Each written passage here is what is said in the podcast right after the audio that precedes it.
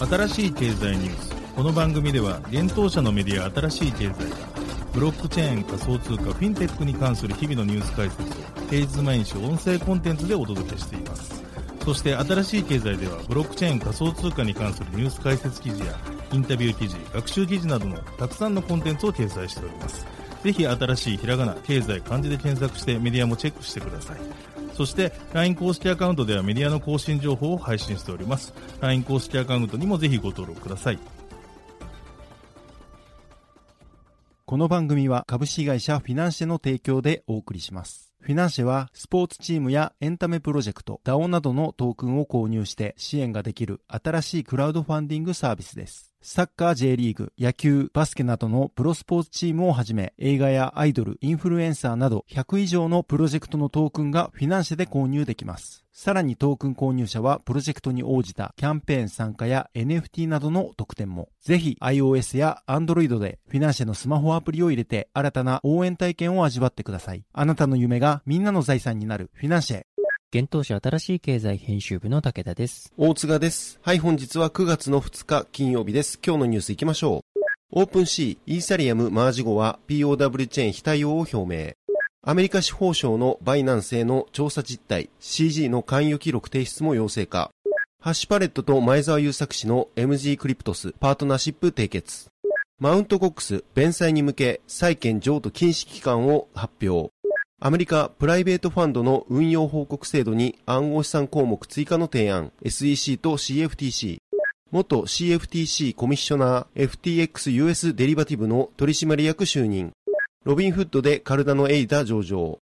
ビットフライヤーとインディスクエアら内閣官房開催夏のデジデン甲子園の副賞 NFT を作成。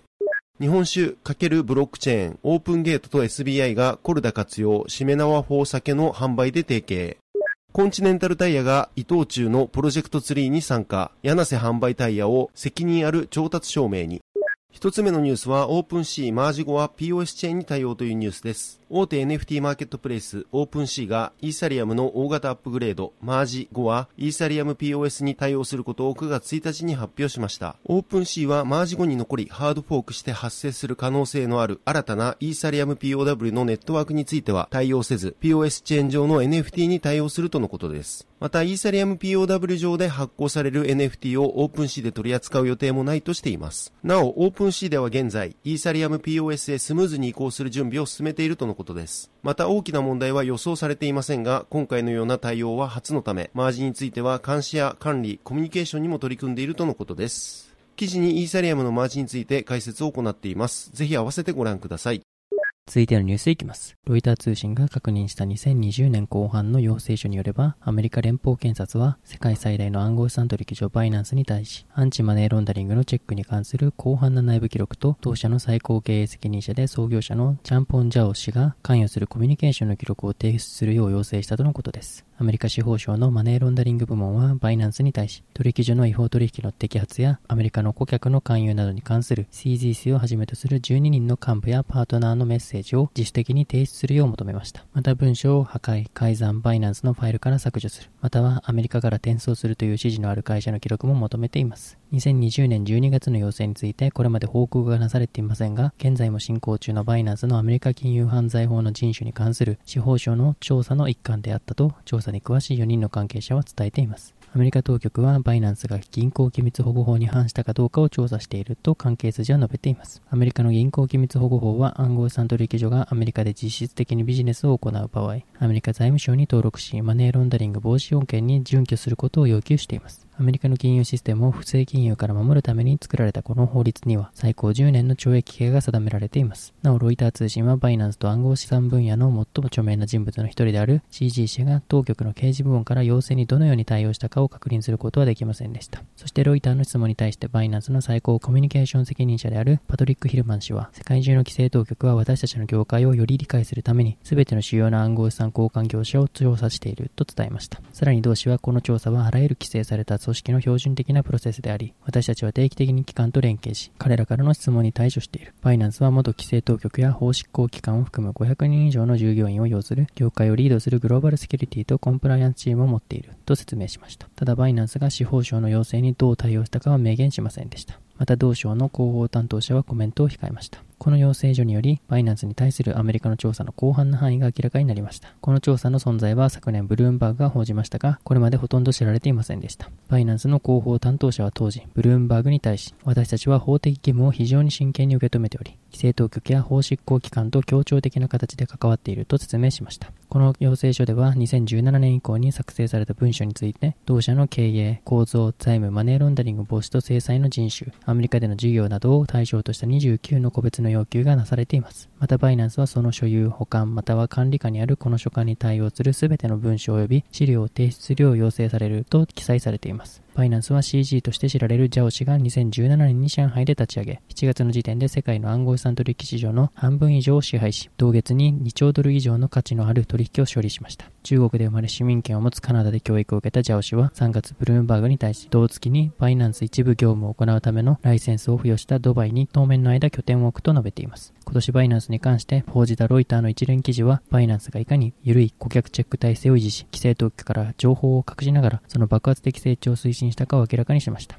ロイターはバイナンスのコンプライアンスプログラムのギャップによって犯罪者が少なくとも23億5000万ドルの不正資金をアメリカの制裁にもかかわらずイランのトレーダーにもサービスを提供しているこの取引所を通して洗浄することができたことを明らかにしました。また2021年半ばまでバイナンスの顧客はメールアドレスだけで登録し暗号資産を取引することが可能でした。バイナンスはロイターの調査結果を時代遅れとし異議を唱えました。同取引所はより高い業界水準を推進していると述べ、当社のプラットフォーム上で違法な暗号資産による経済活動を検出する能力をさらに向上させることを求めていると伝えました。ロイターの不正な資金の流れの計算が正確であるとは考えないと説明しました。アメリカの綿密な調査。アメリカでは暗号資産取引所に対する監視の目が厳しくなっており、今年に入り、ジャネット・イエレン財務長官を含む政府高官がこの分野への規制強化を公然と指示しています。司法省は2月取引所に焦点を当て、これらの技術に関わる犯罪の増加に取り組むため、国家暗号資産執行チームを設立しました。同月、別の取引所、ビットメックスの創設者が銀行機密保護法違反を認め、その後最長2年半の保護観察処分を受けました。ビットメックスは同法違反の別の告発を解決するために1億ドルの罰金を支払うことに同意しました。現在ビットメックスは適用される全ての法律を遵守して事業を運営することを完全に約束し、コンプライアンスプログラムに多額の投資を行っているとのことです。司法省の2020年初刊には、ケイマン諸島の企業であるバイナンスホールディングスと法律事務所ポール・バイスのワシントン在住の弁護士、ロベルト・ゴンザレスに宛てられたものです。バイナンスホールディングスはバイナンスの商標を所有しており、規制当局への提出書類によると CG 氏が所有しているようです。なお、ゴンザレスとポール・ワイスはコメントの要請に応じませんでした。バイナンスは不透明な企業体質を持っています。その理由は2019年半ば以降、アメリカで顧客を受け入れられていないメインのバイナンス .com、ドメインの取引所の所有権や場所の詳細を明らかにすることを拒否しているからです。アメリカでの顧客は代わりにバイナンス US というアメリカ拠点とする別の取引所に誘導されており、ここも CG 氏が支配していることが規制当局への提出書で示されています。バイナンス US は2019年に財務省に登録しましたが、バイナンス .com は登録されていません。昨年から世界中の10以上の金融規制当局がバイナンスについてライセンスのないユーザーにサービスを提供しているか、マネーロンダリング防止規則に違反しているとして警告を発しています。今年の7月にはオランダの中央銀行がバイナンスが金融犯罪法に違反して営業しているとして300万ユーロを超える罰金を課したと発表しました。バイナンスの広報担当者は当時この罰金について中央銀行との継続的な協力関係の軸となるものであると述べています。2020年の要請書ではアメリカの司法省は銀行機密法の人種を担当するバイナンスの従業員を特定する全ての文書を違法金融に対抗するポリシーの詳細当局に提出した疑い、疑わしい金融活動に関する報告書を求めています。バイナンスはアメリカの制裁対象者とともにランサムウェア、テロ、ダークネット市場などに関与するユーザーと取引所のあらゆる取引に関する情報を提供するよう求められました。当局はまた、バイナンス US を設立したビジネスの上の根拠に関連する文書も要求しました。バイナンス US の設立とバイナンスの関係をテーマに CG 氏、共同創業者のイフ氏、コンプライアンス最高責任者のサムエル・リム氏ら13人の幹部とパートナーが関わるコミュニケーションを求めています。ウ氏とリム氏はまだバイナンスに在籍します。ロイターは今年1月当推進者が確認した社内メッセージによると、リム氏や他の上級社員はバイナンスのマネーロンダリングチェックが厳格でないことを認識していたと報じました。リム氏もバイナンスもこのメッセージについてコメントしていません。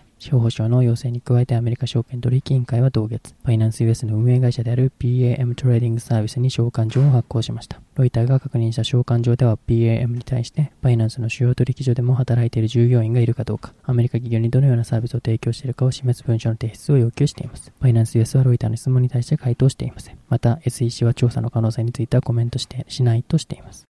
続いてのニュースいきます。ハッシュパレットが前澤友作氏のゲームギルド MZ クラブを展開する MZ クリプトスとパートナーシップ契約を締結したことを9月2日に発表したというニュースです。そしてパートナーシップ締結の第一歩として MZ クラブはハッシュパレットのブロックチェーンゲームスタジオであるハッシュゲームスが開発するゲームエルフマスターズに公式ギルドとして参加するといいます。なおエルフマスターズは2022年9月16日にリリース予定です。昨日9月1日にハッシュパレットはビットフライヤーとエルフマスターズのゲームトークン IEO に関する契約を締結しています。 IEO するトークンはエルフマスターズが発行する予定のガバナンストークン、エルフです。また同ゲームはユーティリティトークン CST も発行する予定だといいます。エルフの用途はステーキング、ブリード費、ガバナンス投票、ゲーム内アイテム売買とし、CST の用途はゲーム内報酬、ブリード費用、ゲーム内アイテム売買と説明されています。ちなみにエルフは法的位置づけとして暗号資産、CST はポイントは暗号資産となっています。MZ クラブ設立者の前澤友作氏は、MZ クラブの国内初1号案件であるエルフマスターズがいよいよ本格始動です。 Play to Earn は世界で大きな広がりを見せております。MZ クラブはこの大きな流れを日本にも広めていきたいです。さらに本日、エルフマスターズのトークンがビットフライヤーで IEO することが発表されました。ゲームで稼いだトークンがスムーズに日本円で変えられるようになることで、今後さらに広がっていくことを期待しています。2021年8月に吉田さん率いるハッシュポートに投資してから1年、今後さらに成長を加速させ、日本の NFT 業界を牽引することを期待しております。ハッシュパレット代表取締役 CEO の吉田氏は、この度は MZ クリプト社とのパートナーシップ契約を締結できたことを大変嬉しく思います。設立者である前澤さんは弊社の株主としても、かねてより手厚くご支援をいただいております。今回 MG クラブの国内第1号案件としてエルフマスターズを選んでいただいたことについても光栄に思います。NFT にまだ触れたことのない方やブロックチェーンゲームをプレイしたことがない方が初めて NFT に触れる場がパレットチェーンになるよう、前澤さんをはじめとする MG クリプトスの皆様のサポートを受けながら多くの方に愛されるゲームエコシステムを築くことができるよう全力で取り組んでまいりますと伝えております。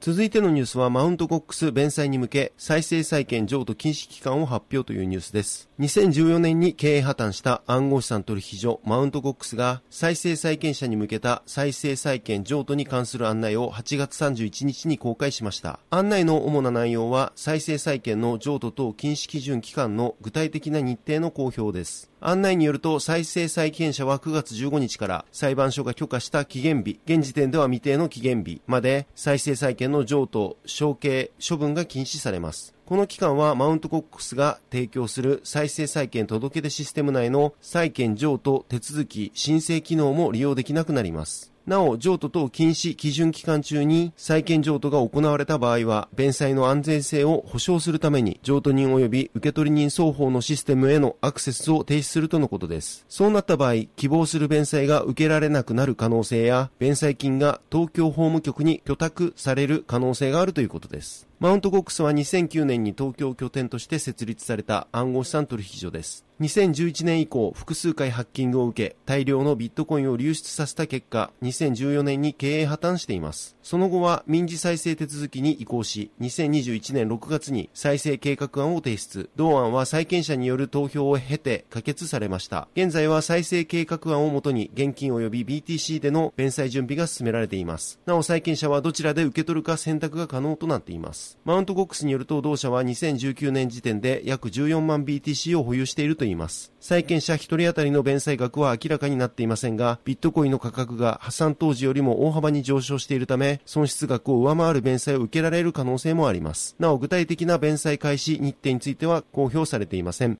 続いてのニュースは SEC と CFTC がプライベートファンドの運用報告制度に暗号資産の項目追加を提案というニュースです。アメリカ証券取引委員会 SEC とアメリカ商品先物取引委員会 CFTC がプライベートファンド向け報告制度フォーム PF の規則改正案を9月1日に公開しました。フォーム PF は規制当局がプライベートファンドの投資状況を把握することで市場のシステミックリスクを評価することを目的として2011年から実施されているいる機密情報報告制度です。基準を満たすプライベートファンドは毎年投資状況を報告する必要があります。なお、システミックリスクとは、特定の金融機関や市場など一箇所で発生した支払い不能等の事象が連鎖的に波及し、金融システム全体を機能不全に陥れてしまうリスクのことです。今回の改正案で SEC と CFTC は、システミックリスクの評価の精度向上や、投資戦略の多様化などに対応すべく、フォーム PF の報告事項をより詳細化する提案を行いました。この提案の中には、暗号資産にまつわる改正も含まれています。現在のフォーム PF には暗号資産に関連する項目が設置されていません。そのため改正案ではデジタル資産、トークンなど暗号資産を表す言葉の定義を明確化し、暗号資産の種類ごとに細分化して報告させることを提案しています。それに伴い、例えば NFT と FT は分けるべきか、ステーブルコインと CBDC は分けるべきかなどどの程度まで細分化すべきか、またどの程度まで情報を報告させるべきかについてコメントが求められています。コメントの受付は10月11日までとなっています。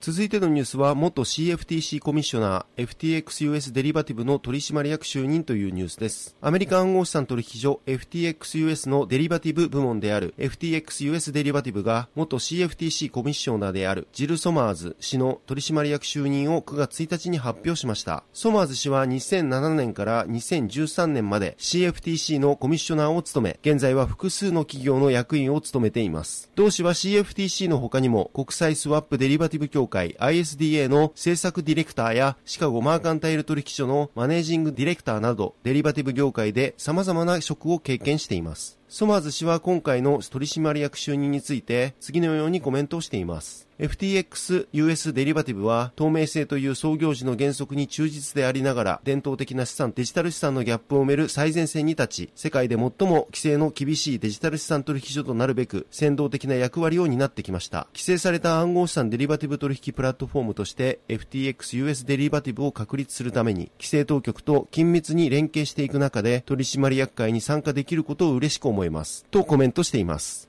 FTX は規制対応に向けてメンバーの増強を進めています。2021年11月には元 CFTC コミッショナーのマーク・ウェトジェン氏が FTX-US に政策責任者として入社しています。ウェトジェン氏は以前から FTX-US デリバティブで取締役を務めており、現在もその職を継続しています。続いてのニュースはロビンフッドにエイダ上場というニュースです。アメリカで人気の投資アプリ、ロビンフッドが新たに暗号資産カルダノのエイダコインの取り扱いを9月1日開始しました。すでにエイダはロビンフッドアプリで売買可能となっています。エイダ上場でロビンフッドでは合計16銘柄の暗号資産を取り扱うことになりました。現在はビットコイン、イーサリアム、ドージコイン、ライトコイン、ビットコインキャッシュ、ビットコイン SV、イーサリアムクラシック、コンパウンド、ポリゴン、ソラナ、柴犬、チェーンリンク、ユニスワップ、アバランチ、ステラルーメン、そしてカルダノがロビンフッドに上場しています。なお、ロビンフッド提供のロビンフッドマーケッツは今年5月、独自のノンカストディアル型の暗号資産を開発中であることを発表しています。ノンカストディアルとは、ユーザーが秘密鍵を管理する形式です。今年夏にはベータ版が公開される予定で、現在はベータ版利用のためのウェイティングリストが公開されています。なお、今年の年末までには、すべてのロビンフッドユーザーに一般公開される方針となっています。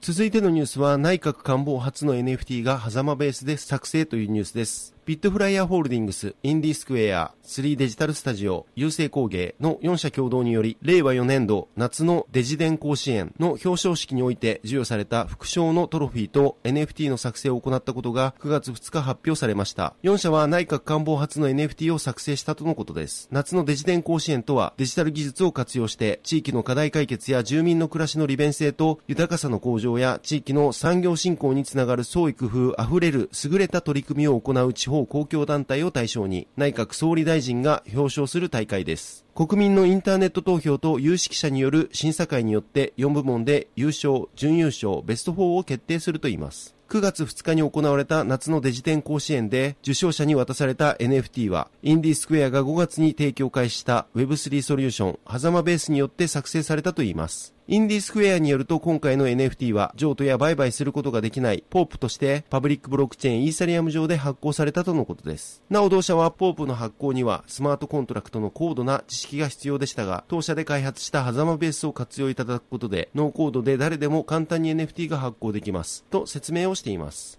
なお、ハザマベースは5月に開催された自民党青年局会議研修会で配布した NFT の発行に採用されていました。この際に配布された NFT も5月に開催された自民党青年局会議研修会で配布された NFT、こちらの発行に採用されていました。この際に配布された NFT もポープでした。なお、この NFT は研修会参加に対して出席証明記念バッジとして配布され、また制作コンテストの表彰者に配布することを予定しているとしていました。今回の夏のデジデン甲子園がそれに当たると思われます。続いてのニュースは、オープンゲートと SBI が、しめ縄4酒の販売で提携というニュースです。SBI トレーサビリティとオープンゲートがブロックチェーン活用のトレーサビリティサービス、しめ縄4酒の提供において販売提携契約を締結したことを9月1日に発表しました。しめ縄4酒は日本酒の不正な流通を防ぐことを目的に、日本酒の心眼証明や開封検知、日本酒のストーリー可視化などを提供するソリューションです。アメリカ R3 社開発のエンタープライズ向けブロックチェーン基盤、コルダと佐藤の NFC、RFID 技術のデジタルペアリングが活用されています。多くの蔵元の海外事業、越境国内 EC 事業強化の支援業務を提供するオープンゲートは、しめ縄法酒を蔵元へ提供することで、地域の歴史、伝承、酒米や水環境など様々なエッセンスが詰まった地域そのものである日本酒の魅力、価値を最大化し、地方創生、日本酒業界全体の活性化を図るとしています。なお、しめ縄宝酒は日本酒ボンを代表する磨き2割の純米大吟醸、ボン長銀完全予約限定品と純米大吟醸、ボン夢は正夢の2銘柄で導入されています。創業162年の加藤吉兵衛商店が提供するボンは国賓歓迎晩餐会や国際行事で数多く採用されるなど世界105カ国に輸出されている日本酒です。海外市場では高級ウイスキーやワインなどの空き瓶が高値で売買され、その空き瓶を使った偽造品の流通がされており、ボンについても偽造品が確認されているとのことです。しめ縄宝酒はそういった商品偽造の課題に対し、コルダ及び NFC、RFID を利用したデジタルペアリングにて、ボンが未開封であることを確認できるようにしています。続いてのニュースは、コンチネンタルタイヤが天然ゴムトレーサビリティプロジェクト、プロジェクトツリーに参加というニュースです。コンチネンタルタイヤジャパンがブロックチェーンを活用して天然ゴムのトレーサビリティ及び持続可能性の実現を目指すプロジェクト、プロジェクトツリーに参加したことを8月31日に発表しました。同社はプロジェクトツリーに参加することで、環境、社会へ貢献とサプライチェーンの透明性と持続可能性の向上、日本国内での持続可能なタイヤの販売を目指すとしています。コンチネンタルタイヤはベンツなどの欧州車の工場出荷段階での装着率で1位のメーカーで世界4位のシェアを誇る企業です。また、プロジェクトツリーでは、ブロックチェーンを活用することで、産地や流通経路が管理、証明された天然ゴムをタイヤメーカーに供給し、そこで生産される協賛タイヤの売り上げの一部から、原料サプライヤーへ対価を支払う仕組みを実装し、スマートフォンや銀行口座を持たない小規模農家に対して、農具、肥料や生産性向上のための研修を提供しています。また、同プロジェクトのトレーサビリティシステムのブロックチェーン基盤には、エンタープライズ向けブロックチェーンのハイパーレッジャーファブリックが利用されています。伊藤忠テクノソリューションズが開発し、伊藤忠商事が昨年12月から商用展開をしています。コンチネンタルタイヤによると、タイヤの主原料となる天然ゴムは、世界の消費量のうち約70%がタイヤ生産に利用されており、その生産量の約85%が主に東南アジアのプラテーション農業に依存しているといいます。世界的なモータリゼーションによって今後も天然ゴムの高い需要が見込まれる中、プロジェクトツリーにより生態系や人権に関わるリスクを最小限に抑えることにつながると説明がされています。なお、プラテーションとは熱帯、亜熱帯地域で単一作物の栽培を行う大規模農園のことです。コンチネンタルタイヤジャパンは今回のプロジェクト参加第1弾の取り組みとして、同社提供の乗用車用オールシーズンタイヤ、オールシーズンコンタクトをプロジェクトツリー協賛タイヤとして取り扱い、柳瀬のネットワークで販売販売を開始するとしています。また、このネットワークで販売したこのタイヤの売り上げの一部は、プロジェクトツリーの活動に充てられるということです。プロジェクトツリーの仕組みとしては、天然ゴム加工会社が調達する原料が、このシステムのスマートフォンアプリによって、取引内容、日時、位置情報などをブロックチェーン上に記録し、地図上に表示されるということです。その後、工場内で加工され、原産地、情報付きの天然ゴムとしてタイヤメーカーへ販売。これによりタイヤを生産するメーカーは責任ある原料調達を証明できることになります。ます。またこのタイヤメーカーで生産される協賛タイヤの売り上げの一部から原料サプライヤーへ対価を支払う仕組みがシステムに実装されています。またスマートフォンや銀行口座を持たない生産農家に対しては農具や肥料、生産性向上のための研修が提供されるといいます。これらの仕組みにより世界生産量の約85%を小規模農家に依存するタイヤ生産を持続可能、サステナブルにする狙いということです。はい、本日のニュースは以上となります。そして本日は新しいコンテンツ出させていただいております。新しい経済によるオーディブル特別番組第29弾のご案内です。今回は合同会社暗号屋代表社員の紫竹佑騎氏にご出演いただき、Web3 の社会実装を考えるをテーマにお届けしています。暗号屋が開発している分散型流動システム、長者、IoT データの取引プロトコル、PTPF、NFT デジタルメディアプロトコル、ビアブルについてや Web3 を社会実装する上で大切なポイント、その可能性について語っていただいています。この記事で番組一部を視聴できるようになっておりますので、ぜひ記事ご確認ください。そして前編をお聞きいただきたい方は Amazon Audible でぜひ月額会員として無料でお聞きできますので、そちらでぜひお聞きください。はい、このように私たち新しい経済編集部では、ブロックチェーン暗号資産に関するニュースを平日毎日ラジオで配信をしております。本日ご紹介したニュース、コンテンツなどはすべてサイトの方に上がっております。ぜひサイトの方も見に来てください。新しいひらがな、経済、漢字で検索して見に来ていただければと思います。それでは本日はありがとうございました。ありがとうございました。